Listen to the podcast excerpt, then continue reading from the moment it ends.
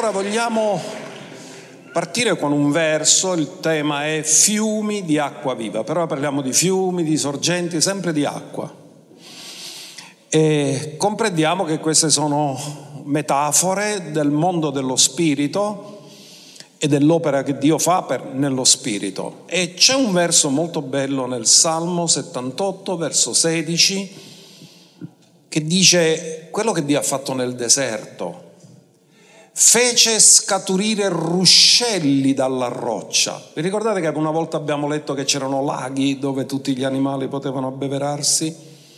Questa volta in questo verso dice fece scaturire ruscelli dalla roccia e scorrere acque simili a fiumi. Poiché noi parleremo di fiumi di acqua viva, questo è molto interessante che nel deserto, il deserto attraverso i fiumi e i ruscelli è diventato vivibile. Perché dove arrivano i fiumi anche il deserto cambia e diventa vivibile, perché senza acqua non si può vivere. Quindi quando si parla di fiumi, di acqua, rappresenta il mezzo che Dio usa per darci la vita, perché senza acqua la vita non è possibile. Difatti nelle spedizioni che fanno in altri pianeti, la prima cosa che vanno a ricercare è se c'è acqua, perché sanno che senza l'acqua è impossibile la vita. E questa mattina vogliamo ripartire da quello che la volta scorsa abbiamo detto per comprendere meglio l'opera dello Spirito Santo. Dobbiamo cercare di capire che il messaggio del precursore Giovanni Battista, come ha presentato Gesù Giovanni Battista? E fondamentalmente lo ha presentato in due modi, come l'agnello di Dio che toglie il peccato del mondo e come colui che battezza nello Spirito Santo e nel fuoco. Andiamoci a vedere Giovanni 1:29 ed è interessante che il Vangelo di Giovanni inizia come il libro della Genesi. Il libro della Genesi inizia nel principio. E anche il Vangelo di Giovanni è l'unico altro libro che inizia come Genesi. E poi ci sono i giorni creativi nella Genesi e Dio crea l'uomo il sesto giorno e il settimo giorno si riposa. E anche Giovanni parla di giorni, il primo giorno, il giorno dopo, il giorno dopo, il giorno seguente.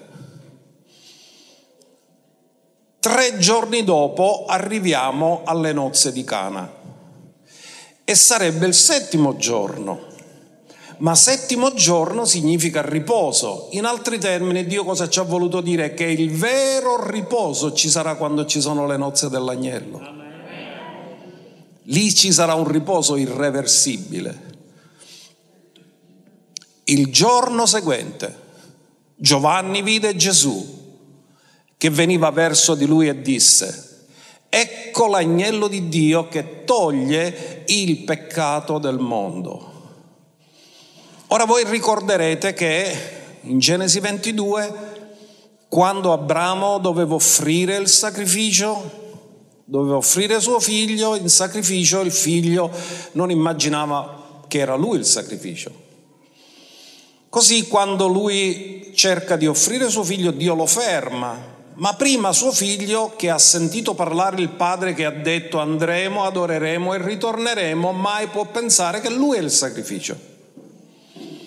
E lui dice, papà, qui c'è l'altare, c'è la legna, c'è il fuoco, ma dov'è l'agnello per l'olocausto?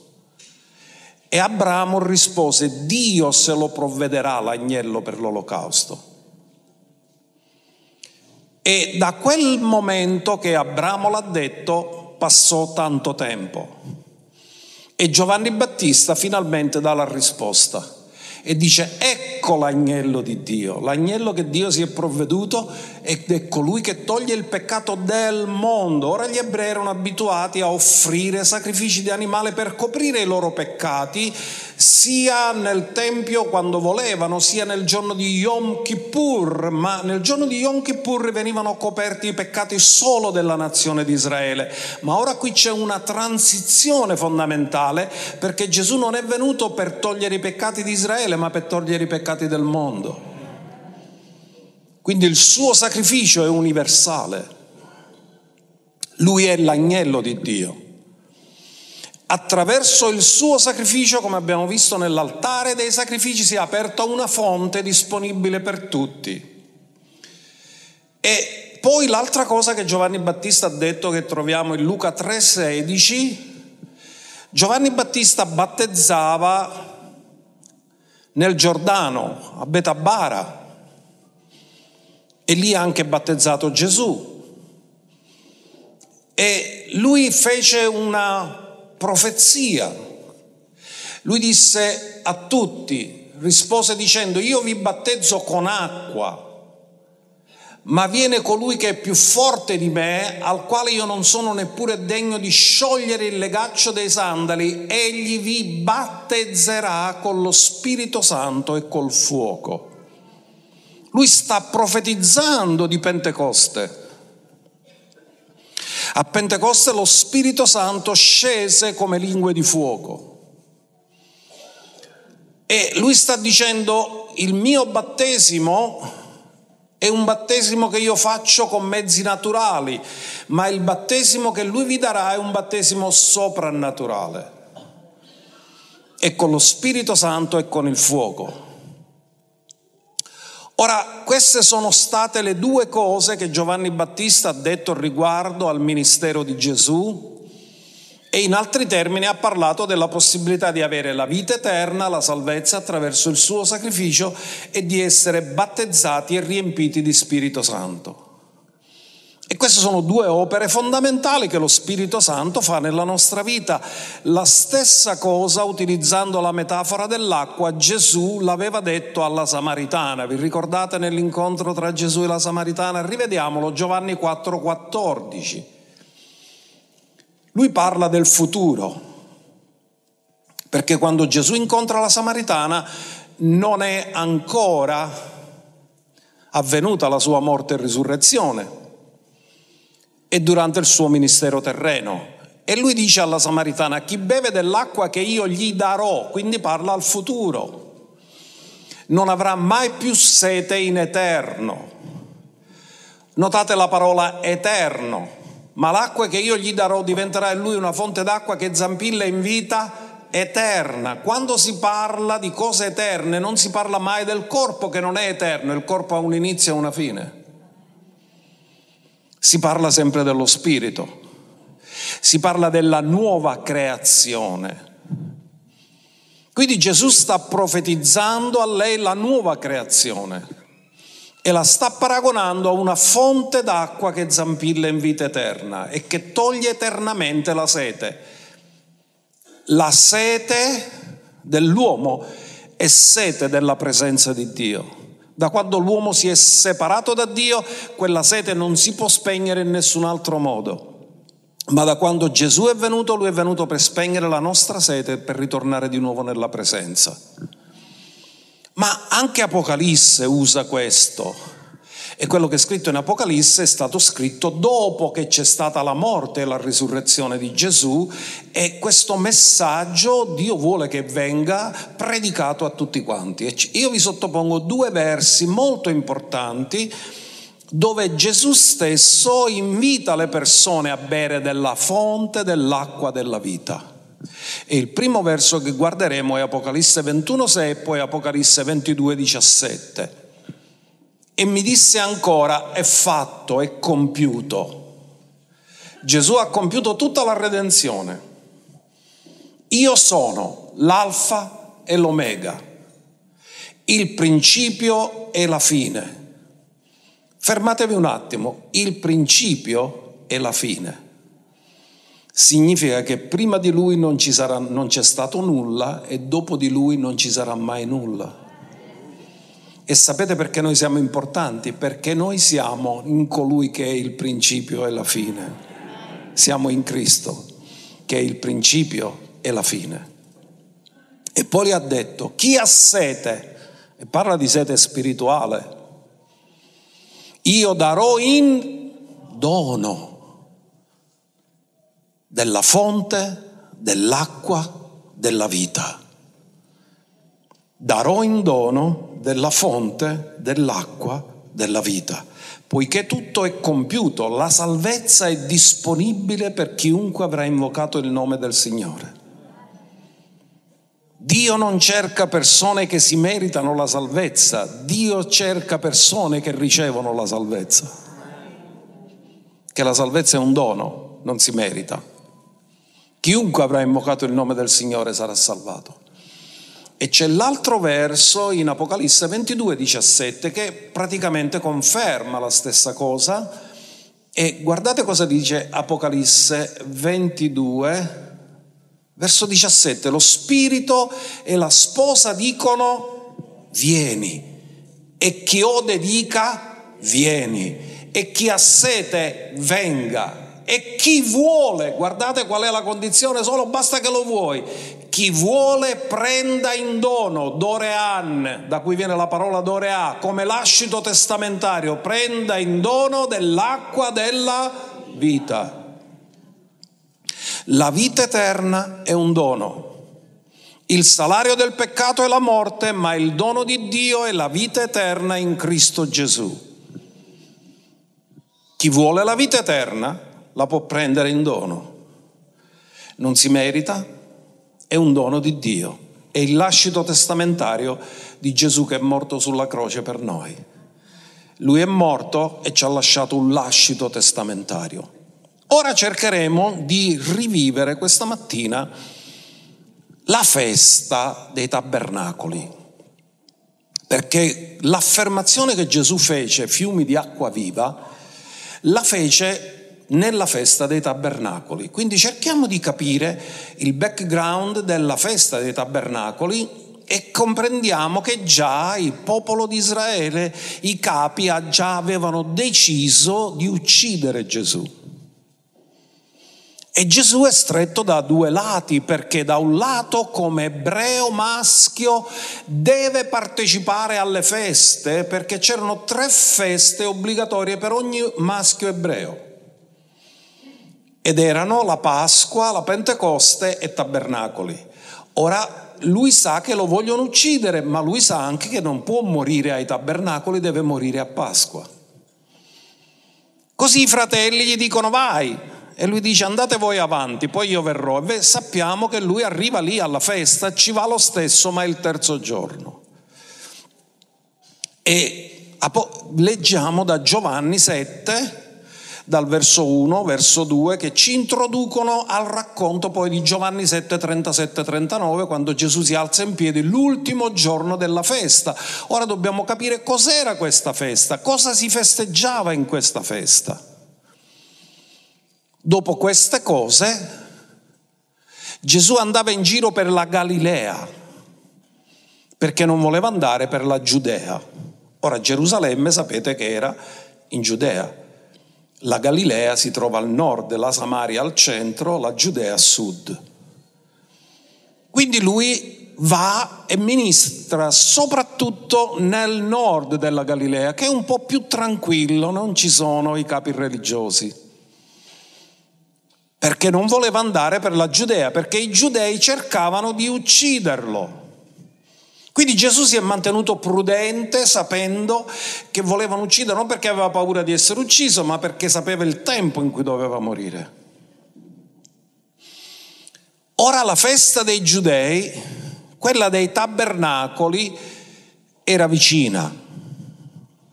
E comprendete che per andare da dove abitava Gesù a Nazareth e andare a Gerusalemme c'erano tre giorni di cammino. Quindi loro per arrivare in tempo dovevano partire prima. I suoi fratelli lui li manda avanti e dice voi andate perché per voi il tempo è sempre corretto, per me ci sono gli appuntamenti divini, io devo fare le cose nel tempo giusto. Lui aveva un proposito, loro non avevano un proposito. Così cosa succede? Che Gesù nel verso 14, sempre di Giovanni 7, verso la metà della festa, Gesù salì al Tempio e incominciò a insegnare. Lui sa che lo vogliono uccidere, ma lui sa che deve andare alla festa. Lui sa che ha la protezione del Padre e lui sa che deve profetizzare sull'adempimento della festa, perché la festa era profetica e vedremo come si svolge e che cosa loro stavano dichiarando e in realtà stavano parlando di tutto quello che lui avrebbe fatto, ma non capivano che ce l'avevano in mezzo a loro, che era arrivato l'adempimento. Così sono le profezie, molte persone aspettano, aspettano e poi il giorno che si compie manco lo capiscono. Perché c'è l'ora corretta. E sarà molto interessante capire cosa loro stavano celebrando e che cosa stavano dicendo, lo vedremo più avanti. Ma andiamo sulla nostra scrittura che dato origine al titolo del messaggio, fiumi di acqua viva. Ora Gesù arriva il terzo giorno, la festa si celebrava in sette giorni, ma l'ottavo giorno era uno Shabbat, era un giorno assolutamente di riposo. Ora, mentre c'era la festa erano come giorni feriali, c'era la festa ma erano giorni feriali, ma l'ultimo giorno, l'ottavo giorno, dopo che finivano i sette giorni, era uno Shabbat. Quindi non potevano fare lavoro e dovevano rispettare le regole dello Shabbat. Giovanni 7, 37, 39 nell'ultimo giorno della festa. Ora noi non possiamo stabilire attraverso il racconto di Giovanni se fosse il settimo o l'ottavo giorno. Però sappiamo che è stato fatto durante la cerimonia e spiegheremo cos'è la cerimonia. Ora nell'ultimo giorno, il grande giorno della festa, Gesù si alzò in piedi ed esclamò, dicendo, quindi lui è nel Tempio, sta insegnando, ma nell'ultimo giorno, dal terzo giorno è nel Tempio a insegnare, ma l'ultimo giorno, e poi cercheremo di capire qual è il momento esatto in cui Gesù fece questo, si alzò in piedi ed esclamò. Non è facile trovare Gesù che esclama. Dice che non farà udire la sua voce nelle piazze, forte, non faceva manifestazioni. Però in questo caso si alzò in piedi ed esclamò. Cosa esclamò? Perché Gesù esclama? Quando tu alzi la voce, perché alzi la voce? Perché vuoi che tutti ti sentano. Quando i tuoi figli non ti sentono, tu cerchi voce. Gesù si alzò in piedi ed esclamò perché voleva che tutti sapessero. E lui disse queste parole. Se qualcuno ha sete, di nuovo la stessa cosa che abbiamo trovato scritta in Apocalisse. Venga a me e beva. Vedremo in che contesto l'ha detto. E la seconda cosa che dice, chi crede in me, notate che fa due affermazioni, dice chi ha sete, chi, chi crede, chi ha sete beve. E chi crede, come ha detto la scrittura, e poi sottolineeremo quale scritture Gesù stava, di quale scritture stava parlando, dice chi uh, crede in me, come ha detto la scrittura, da dentro di lui, cioè dal suo spirito, sgorgeranno fiumi di acqua viva. Ecco perché noi oggi stiamo parlando di fiumi di acqua viva, ma vi devo dire che questo è solo introduttivo perché probabilmente capirete molto di più settimana prossima. Fiumi di acqua viva sgorgeranno dal suo interiore, dal suo spirito, fiumi di acqua viva. Ora Giovanni dice, ma questo linguaggio così simbolico, metaforico, tutti lo possono capire e allora per evitare che ognuno di noi si faccia un'idea sbagliata, che è successo? Si sente, sì? Che si faccia un'idea sbagliata, Giovanni nel verso 39 dice di che cosa sta parlando Gesù, ci dà l'interpretazione.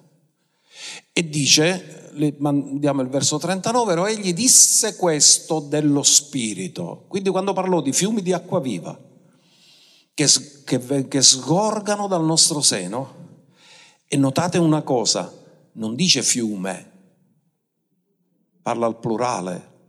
Scoprirete perché parla al plurale. Allora dice che fiumi, disse questo dello Spirito che avrebbero ricevuto coloro che avrebbero creduto in Lui. Lo Spirito Santo infatti non era ancora stato dato perché Gesù non era ancora glorificato. Quindi Gesù parlò di un evento futuro. Gesù parlò della Pentecoste e ha detto che dalla Pentecoste fiumi di acqua viva sarebbero sgorgati dalla vita di ogni credente riempito e ripieno di Spirito Santo. Vi dico subito che questo rappresenta il fatto di vivere una vita ripiena dello Spirito. Tu bevi e ti riempi, ma quello che tu bevi non è solo per te, perché diventa fiumi di acqua viva per rendere vivibile ciò che è invivibile, per rendere fertile ciò che è sterile, per cambiare attorno a te tutte le tue circostanze, perché Dio ha tutte le soluzioni.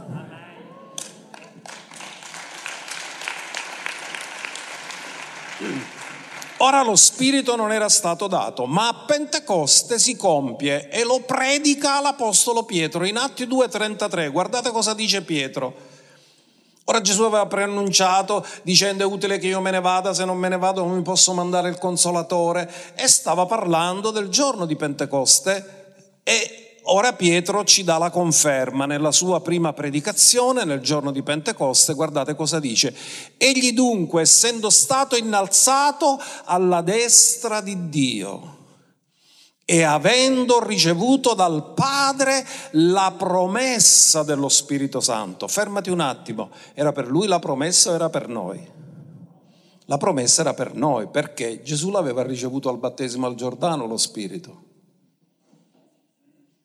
ed era sceso su di lui in forma di... Ma Giovanni Battista cosa disse? Egli vi battezzerà con lo Spirito Santo e con il fuoco. Come è sceso lo Spirito Santo nel giorno di Pentecoste? Come lingue di fuoco. E perché su Gesù non è sceso come lingue di fuoco? Perché per gli ebrei il fuoco rappresenta purificazione. E il fuoco in realtà purifica.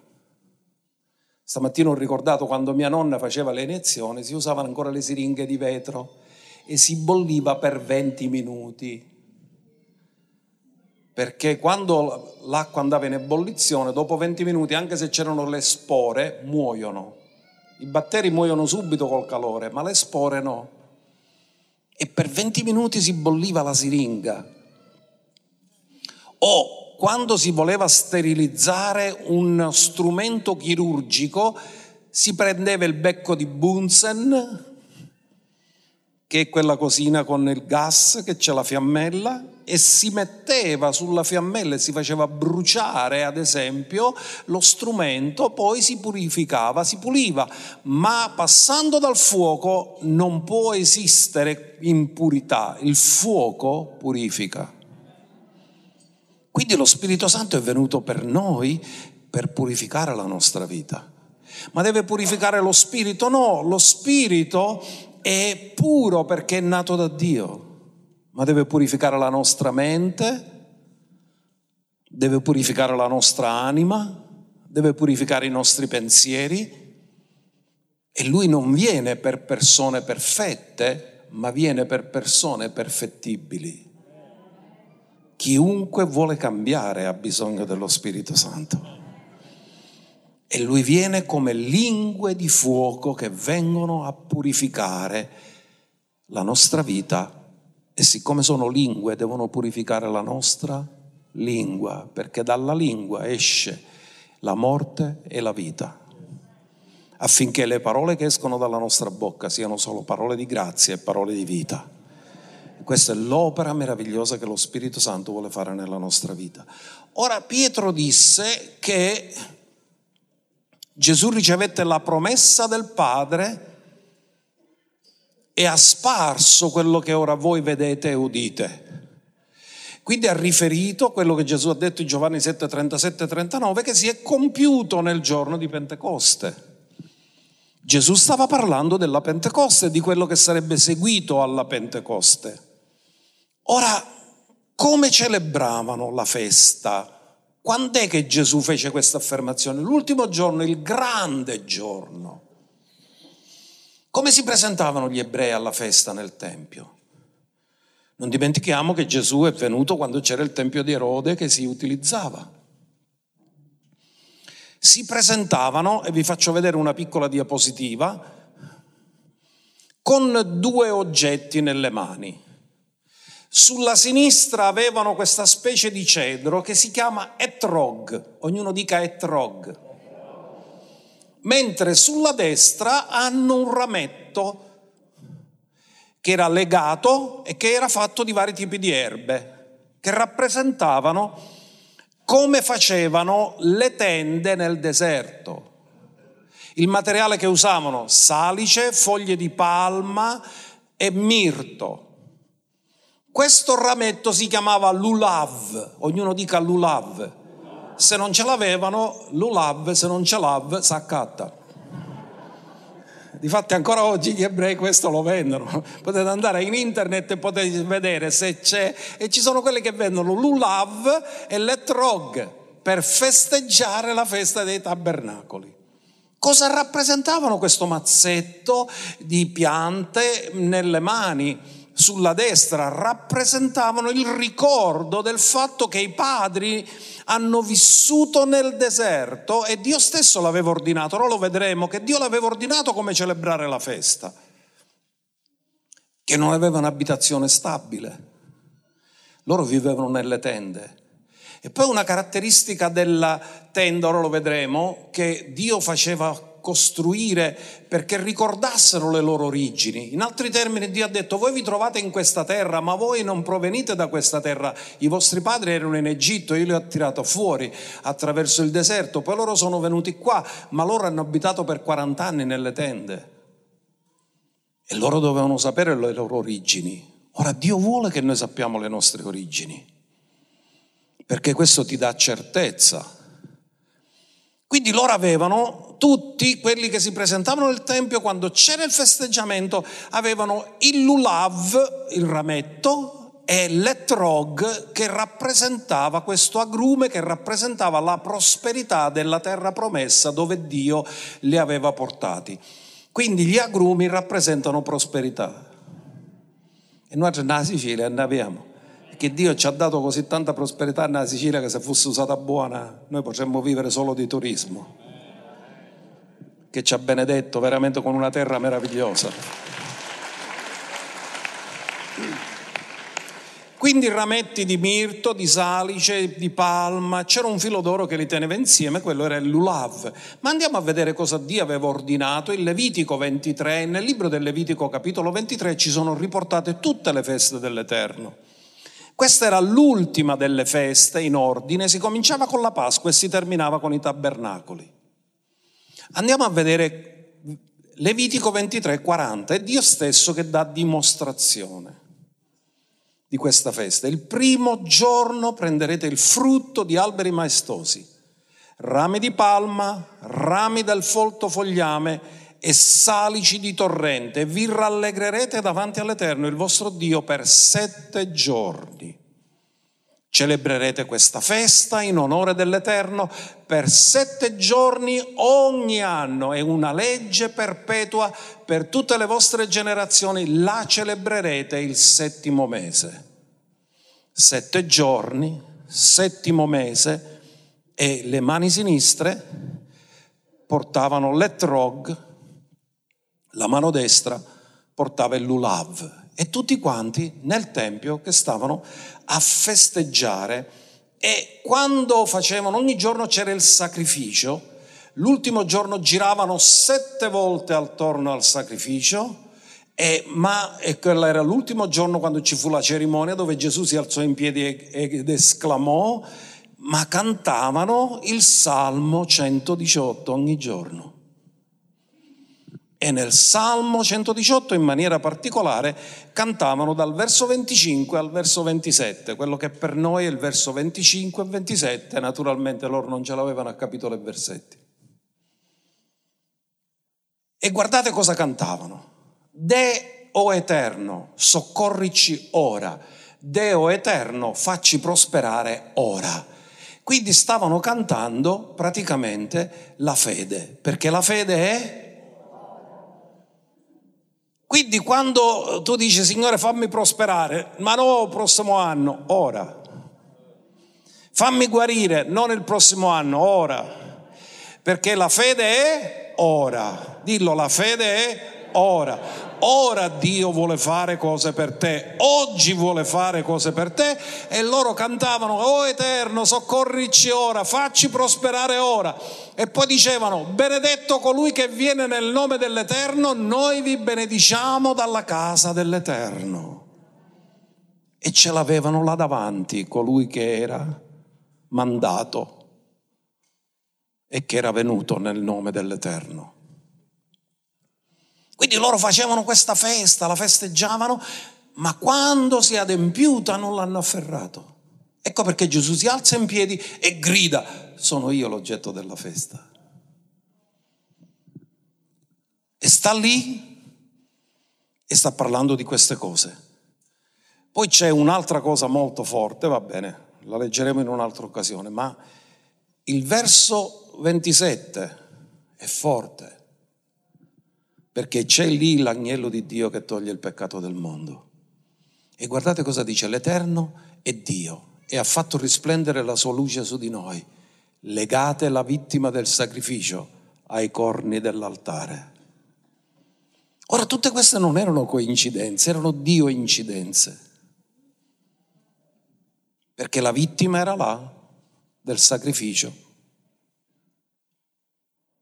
Era colui che le avrebbe fatti prosperare era lì. E cosa stavano facendo ancora loro? Andiamo a vedere cosa stavano facendo. Guardate, andiamo, ritorniamo a Levitico 23, verso 36, perché qui c'è l'altra spiegazione su come si celebrava la festa. E dice, per sette giorni offrirete all'Eterno un sacrificio fatto con il fuoco. L'ottavo giorno avrete una santa convocazione e offrirete all'Eterno un sacrificio fatto con il fuoco. E giorno di assemblea solenne, non farete in esso alcun lavoro servire. L'ultimo o l'ottavo giorno, quindi era la chiusura della festa, celebrata come uno Shabbat. E ha chiamato il grande giorno dell'Osanna. Perché quando facevano questo, quando offrivano il sacrificio, per sette sette volte giravano attorno al sacrificio e cantavano l'Osanna. E lo chiamavano il grande giorno dell'Osanna. Quindi c'era la musica, danze, gioia, perché Dio aveva detto vi rallegrerete davanti a me. Quindi tutti con in mano questo mazzetto di lulav, con in mano dall'altra parte avevano le trog e stavano danzando, ma stavano anche cantando e cantavano il Salmo 118, ma cantavano anche Isaia 12 verso 3. Anche questo profetico di colui che era lì come fonte. Isaia 12 verso 3 dice, brevissimo il verso, voi attingerete con gioia l'acqua alle fonti della salvezza. Attingerete con gioia l'acqua alle fonti della salvezza. Perché? Cosa faceva il sacerdote?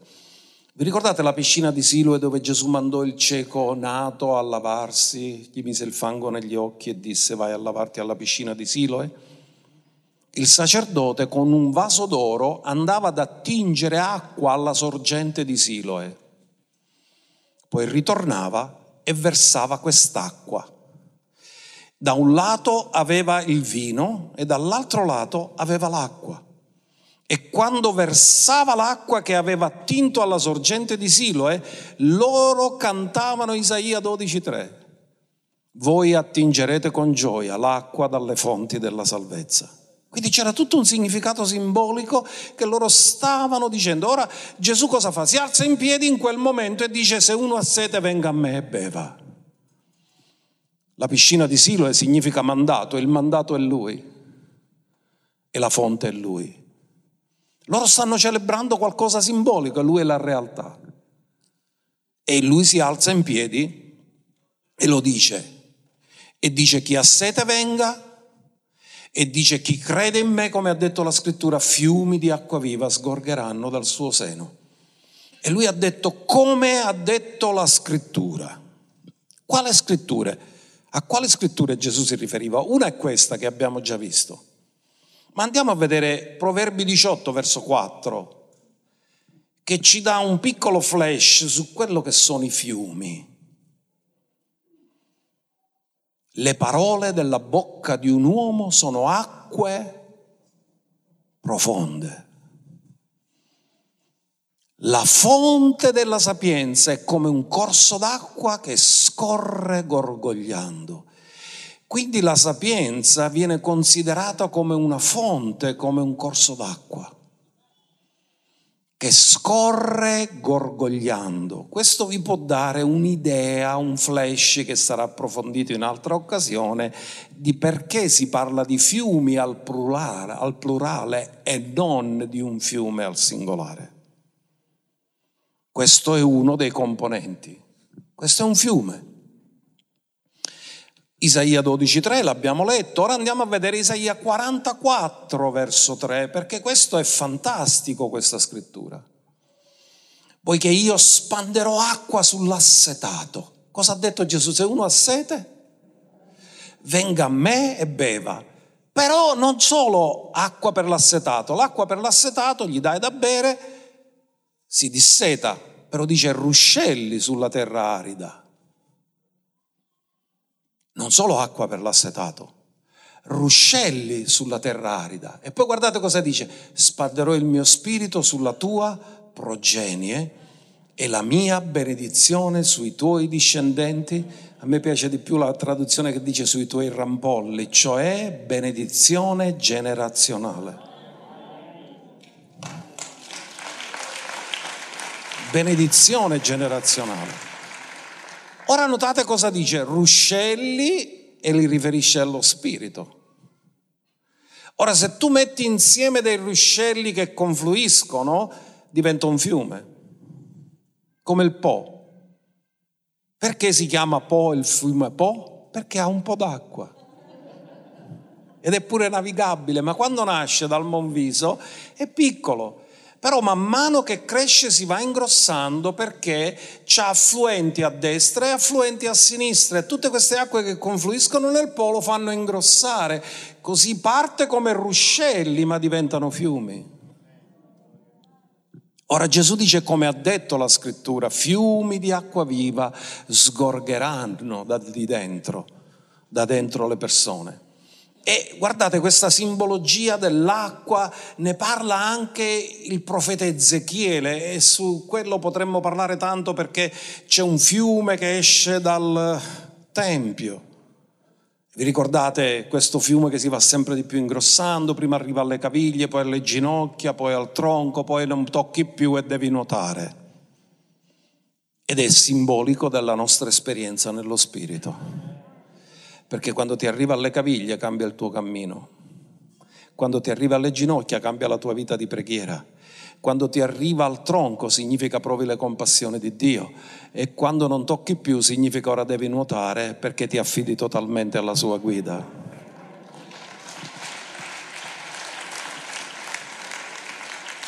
Ma Ezechiele 36, 25 fino a 27 parla di qualcosa sempre sulla simbologia dell'acqua che parla delle cose dello Spirito. Spanderò quindi su di voi acqua pura e sarete puri. Vi ricordate che Gesù ha detto, voi siete mondi al motivo della parola che io vi ho annunciato. E vi purificherò da tutte le vostre impurità e da tutti i vostri idoli. Vi darò un cuore nuovo e metterò dentro di voi uno spirito nuovo.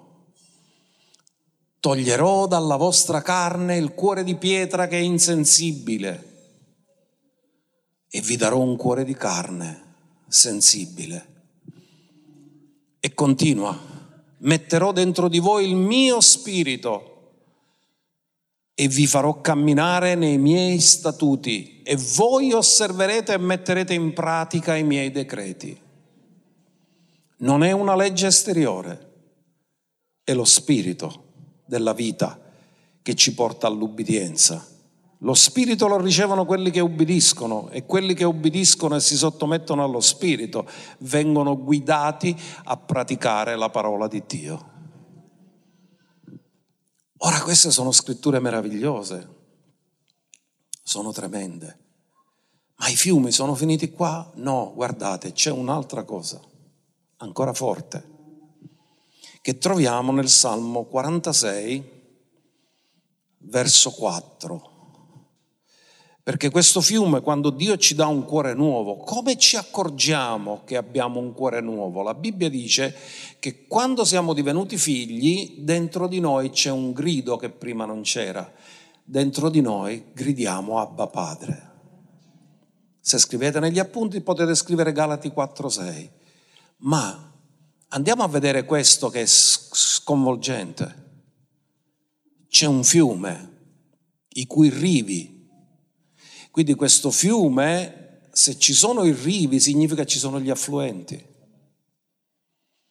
Ecco perché si parla al plurale. Questo fiume può essere uno, ma è formato da tanti affluenti che arrivano, che rallegrano, i cui rivi rallegrano la città di Dio. È un linguaggio spirituale.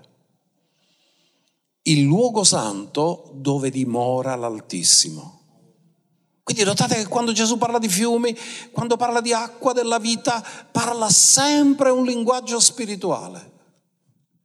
E dobbiamo capire che questo è un linguaggio spirituale. Fiumi di acqua viva. Allora, cerchiamo di capire una cosa fondamentale. C'è una cosa che non si può negare. Dio vuole, perché l'ha comandato, che tutti siamo ripieni del suo spirito. Su questo non si deve discutere perché ora leggeremo le scritture che dice l'Apostolo Paolo e dice siate ripieni dello Spirito e nel testo greco è imperativo presente continuato. Significa è un'azione che inizia e continua mantenendoti sempre pieno, come se tu quando sei a casa ti metti il bicchiere con l'acqua, lo riempi, bevi, appena tu hai bevuto lo riempi di nuovo, che il bicchiere deve stare sempre pieno. Il concetto è questo, mantenetevi sempre ripieni di spirito. Ogni volta che perdete la pienezza dello spirito, per un'afflizione, per un dolore, per uno che ti tratta male, per una sofferenza, per un'offesa, la cosa che devi fare subito ritorna a diventare ripieno di spirito. Ma andiamolo a vedere questo in Efesini 5, il verso in questione è il verso 18, ma noi guarderemo tutto il contesto perché l'Apostolo Paolo parla, Efesini 5, da 14 fino al verso 20. Perciò la scrittura dice, risvegliati o tu che dormi, fermati un attimo, di chi sta parlando? Uno che dorme è vivo. Amen? se è morto ha bisogno di essere risuscitato. Ora questa scrittura dice risvegliati o tu che dormi, risorgi dai morti e Cristo risplenderà su di te. Qui ci sono due messaggi, uno è per il mondo, il mondo è morto nei falli e nei peccati, ha bisogno di essere risuscitato. E la Chiesa è viva e ha bisogno a volte di essere risvegliata perché si è addormentata. Cosa succede quando noi dormiamo? Perché il Signore dice risvegliati? Quando una persona dorme, perde la consapevolezza fondamentale di due cose, il tempo e lo spazio. Non sa più dove si trova e non sa più che ora è. Quando vi svegliate la mattina, vi chiedete dove siete, specialmente quando partite, dice ma non sogno. Tutta lì, ma mi sembra strano, non è, non so. E guardate che ora è. Perché quando dormiamo noi perdiamo la consapevolezza del tempo e dello spazio.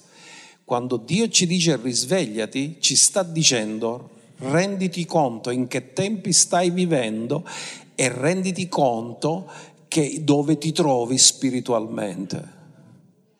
E quando abbiamo queste consapevolezze diventiamo svegli. E poi dice, risorgi dai morti. Questo sta parlando dei morti nei falli e nei peccati al mondo. Dio risuscita i morti e sveglia gli addormentati. Gli addormentati sono in chiesa, i morti sono nel mondo. E dice Cristo risplenderà su di te. Poi dice badate dunque di camminare con diligenza, non da stolti ma come saggi. E questo è riferito al tempo. Perché il verso successivo cosa dice? Riscattando il tempo perché i giorni sono malvagi. Ve ne siete accorti che i giorni sono malvagi? Ve ne siete accorti che stiamo vivendo nei momenti difficili, dei tempi difficili? Manco tempo che finì la pandemia e cominciò la guerra. Poi come se la guerra l'avessimo fatto con l'Arabia Saudita e ne aumentare subito il carburante. Ma mica l'abbiamo fatto con l'Arabia Saudita la guerra, non siamo manchi in guerra, perché aumentare tutte cose? Perché la gente appena trova la scusa specula. Perché vive nella paura, nell'incertezza e quindi cerca a modo suo di crearsi delle certezze per il futuro. E dice riscattando il tempo, perché i giorni sono malvagi. Perciò non siate disavveduti, ma intendete bene quale sia la volontà del Signore. Questo è un tempo dove dobbiamo avere discernimento. Ma guardate, è molto interessante la parola che viene usata tempo. Non è cronos, è kairos. Cioè riscattatevi facendo in modo che gli appuntamenti che avete perso con Dio nel passato non li perdete più ora. Questo significa Kairos, è tempo qualitativo, tempo di incontro con Dio. Che Dio ti voleva parlare, ti voleva incontrare e tu non gliel'hai consentito. Quindi riprenditi tutte le opportunità che Dio ti darà di nuovo perché come Giona la prima volta Dio gli parla e perde l'opportunità perché va in disubbidienza, ma il Signore gli parla la seconda volta e Giona questa volta obbedisce. Intendete bene quale sia la volontà del Signore. Non possiamo essere confusi. E poi c'è l'esortazione che ci permette di far uscire da noi fiumi d'acqua viva. Siate ripieni di Spirito Santo. Ma prima di questo dice non vi inebriate di vino. Ora, questo è stato scritto agli Efesi. Efeso si trovava in Asia Minore, cioè nell'attuale Turchia. E i turchi non solo fumano, ma hanno un vino buono. Che si dice fuma come un turco e vive come un ubriaco. Quindi Paolo cosa fa? Dice non vi inebriate di vino, perché se il vino era, era scarso. Quindi praticamente il rischio di sballare c'era. La moda di sballare non c'è da poco, c'è da sempre. E Paolo sta dicendo, se volete sballare, sballate di Spirito Santo.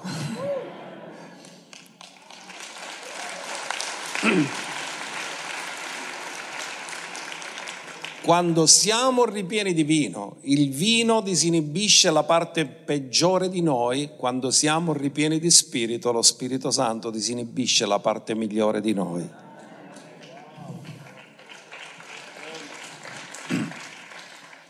E poi c'è un fiume che esce dalla bocca. Che fiume è?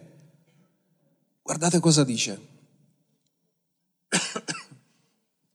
Parlandovi gli uni gli altri a vivere.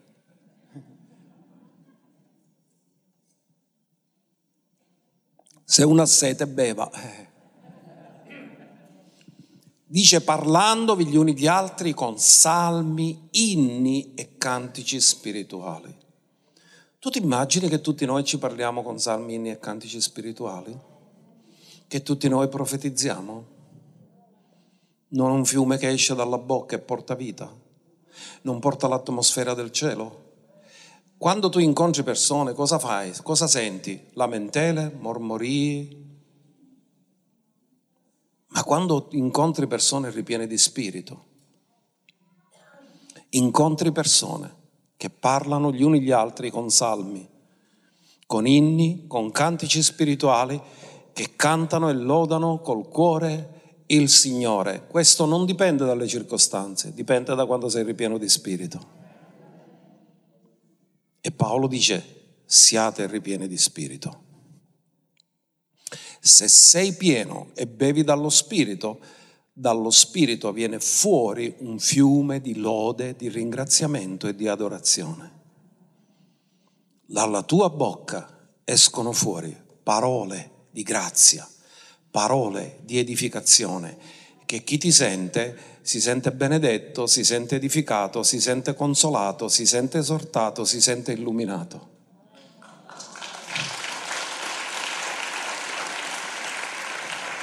E poi il verso successivo parla di ringraziamento. Rendendo continuamente grazie per ogni cosa a Dio e Padre. Cioè qualsiasi cosa abbiamo, cari, è un dono. Noi ci lamentiamo delle cose che non abbiamo, ma non ringraziamo sufficientemente per le cose che abbiamo. Ma quando sei ripieno di spirito, ringrazi, perché sei consapevole della grazia che Dio ti dà, rendendo continuamente grazie per ogni cosa a Dio e Padre nel nome del Signore nostro Gesù Cristo. Questa mattina è un'ottima mattina per ringraziare Dio per la sua meravigliosa grazia verso di noi che abbonda continuamente e costantemente. Quindi quando Gesù parla di fiumi di acqua viva, parla di questo flusso continuo che esce dalla nostra bocca e che porta vita. Parla della predicazione del Vangelo, parla di dare futuro e speranza alle persone, parla che tutta la sapienza di Dio viene fuori da una persona ripiena di spirito. Questo è meraviglioso e questo è quello che Dio vuole per ognuno di noi. Siate ripieni di spirito. Ma questo è quello che Gesù disse. Quando noi siamo ripieni di spirito, quando beviamo alla sorgente, riceviamo l'immagine di Cristo, perché nasciamo di nuovo. Ma quando siamo ripieni di spirito, lo Spirito Santo lavora in noi per conformarci alla somiglianza di Cristo, per farci agire come Lui agiva, pensare come Lui pensava e farci amare come Lui amava. Questo è perché Dio vuole che noi siamo ripieni di Spirito Santo e fiumi di acqua viva che portano vivibilità dove c'è deserto usciranno dalla bocca di tutti i nati di nuovo, di tutti i figli di Dio, di tutti i ripieni di Spirito Santo. Perché vi dico una cosa, quando una persona è ripiena di Spirito Santo ha la legalità da parte di Dio di cacciare demoni, di guarire malati e di poter cambiare le circostanze intorno a lui.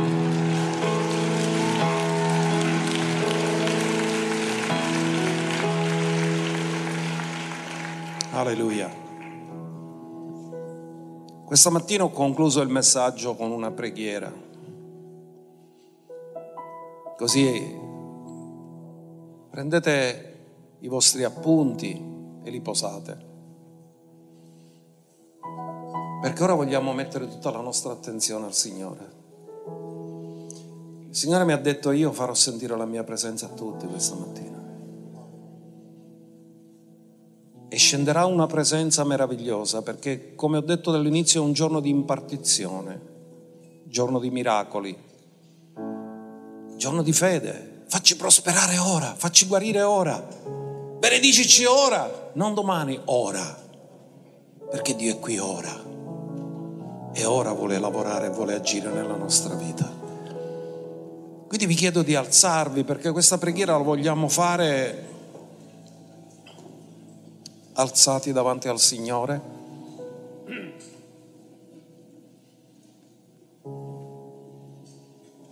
E la prima cosa che vi voglio dire è questo. Quando una persona è innamorata, dice ti amo. Quanto più siamo vicini a Dio, più gli diciamo che lo amiamo. E questa mattina alza le tue mani e ci rivolgiamo al Padre, al Figlio e allo Spirito Santo e vogliamo esprimergli l'amore. E insieme a me dite così, Padre ti amo. Di nuovo. Di nuovo. Ora ci rivolgiamo a Gesù, l'agnello, che ha dato la sua vita per noi. Riconosciamo il suo sacrificio sostitutivo sulla croce, il suo grande amore, la sua totale obbedienza al Padre. E vogliamo dirlo anche a Gesù, Gesù ti amo. Diteloglielo di nuovo, Gesù ti amo. E poi lo Spirito Santo che ci ha rivelato la verità, perché la verità sapete qual è? Che è la prima persona della Trinità, perché lo Spirito Santo è la terza rivelazione della Deità. La prima persona con cui siamo venuti a contatto non è Gesù, non è il Padre, è lo Spirito Santo perché è Lui che ci ha convinto di peccato, di giustizia e di giudizio e ci ha presentato Gesù e Gesù ci ha fatto conoscere il Padre. Per cui la prima persona che abbiamo conosciuto della Deità è lo Spirito Santo, anche se non l'avevamo capito, anche se è invisibile, ha fatto un lavoro molto visibile nella nostra vita. E quindi diciamo allo Spirito Santo, ti amo Spirito Santo, grazie che mi hai convinto della verità Grazie che vuoi che io sia sempre ripieno di te. E ora possiamo rivolgerci al Padre nel nome di Gesù e voglio che pregate questa semplice preghiera dietro di me dicendo Padre Celeste, io desidero veramente comprendere ed entrare nella pienezza dello Spirito Santo. Ti chiedo di guidarmi e insegnarmi la verità della tua parola. Chiedo che lo Spirito Santo applichi questa verità alla mia vita affinché io possa crescere e maturare nella conoscenza di Cristo Gesù ed essere conformato alla sua somiglianza. Padre, te lo chiedo nel nome di Gesù. Amen e amen.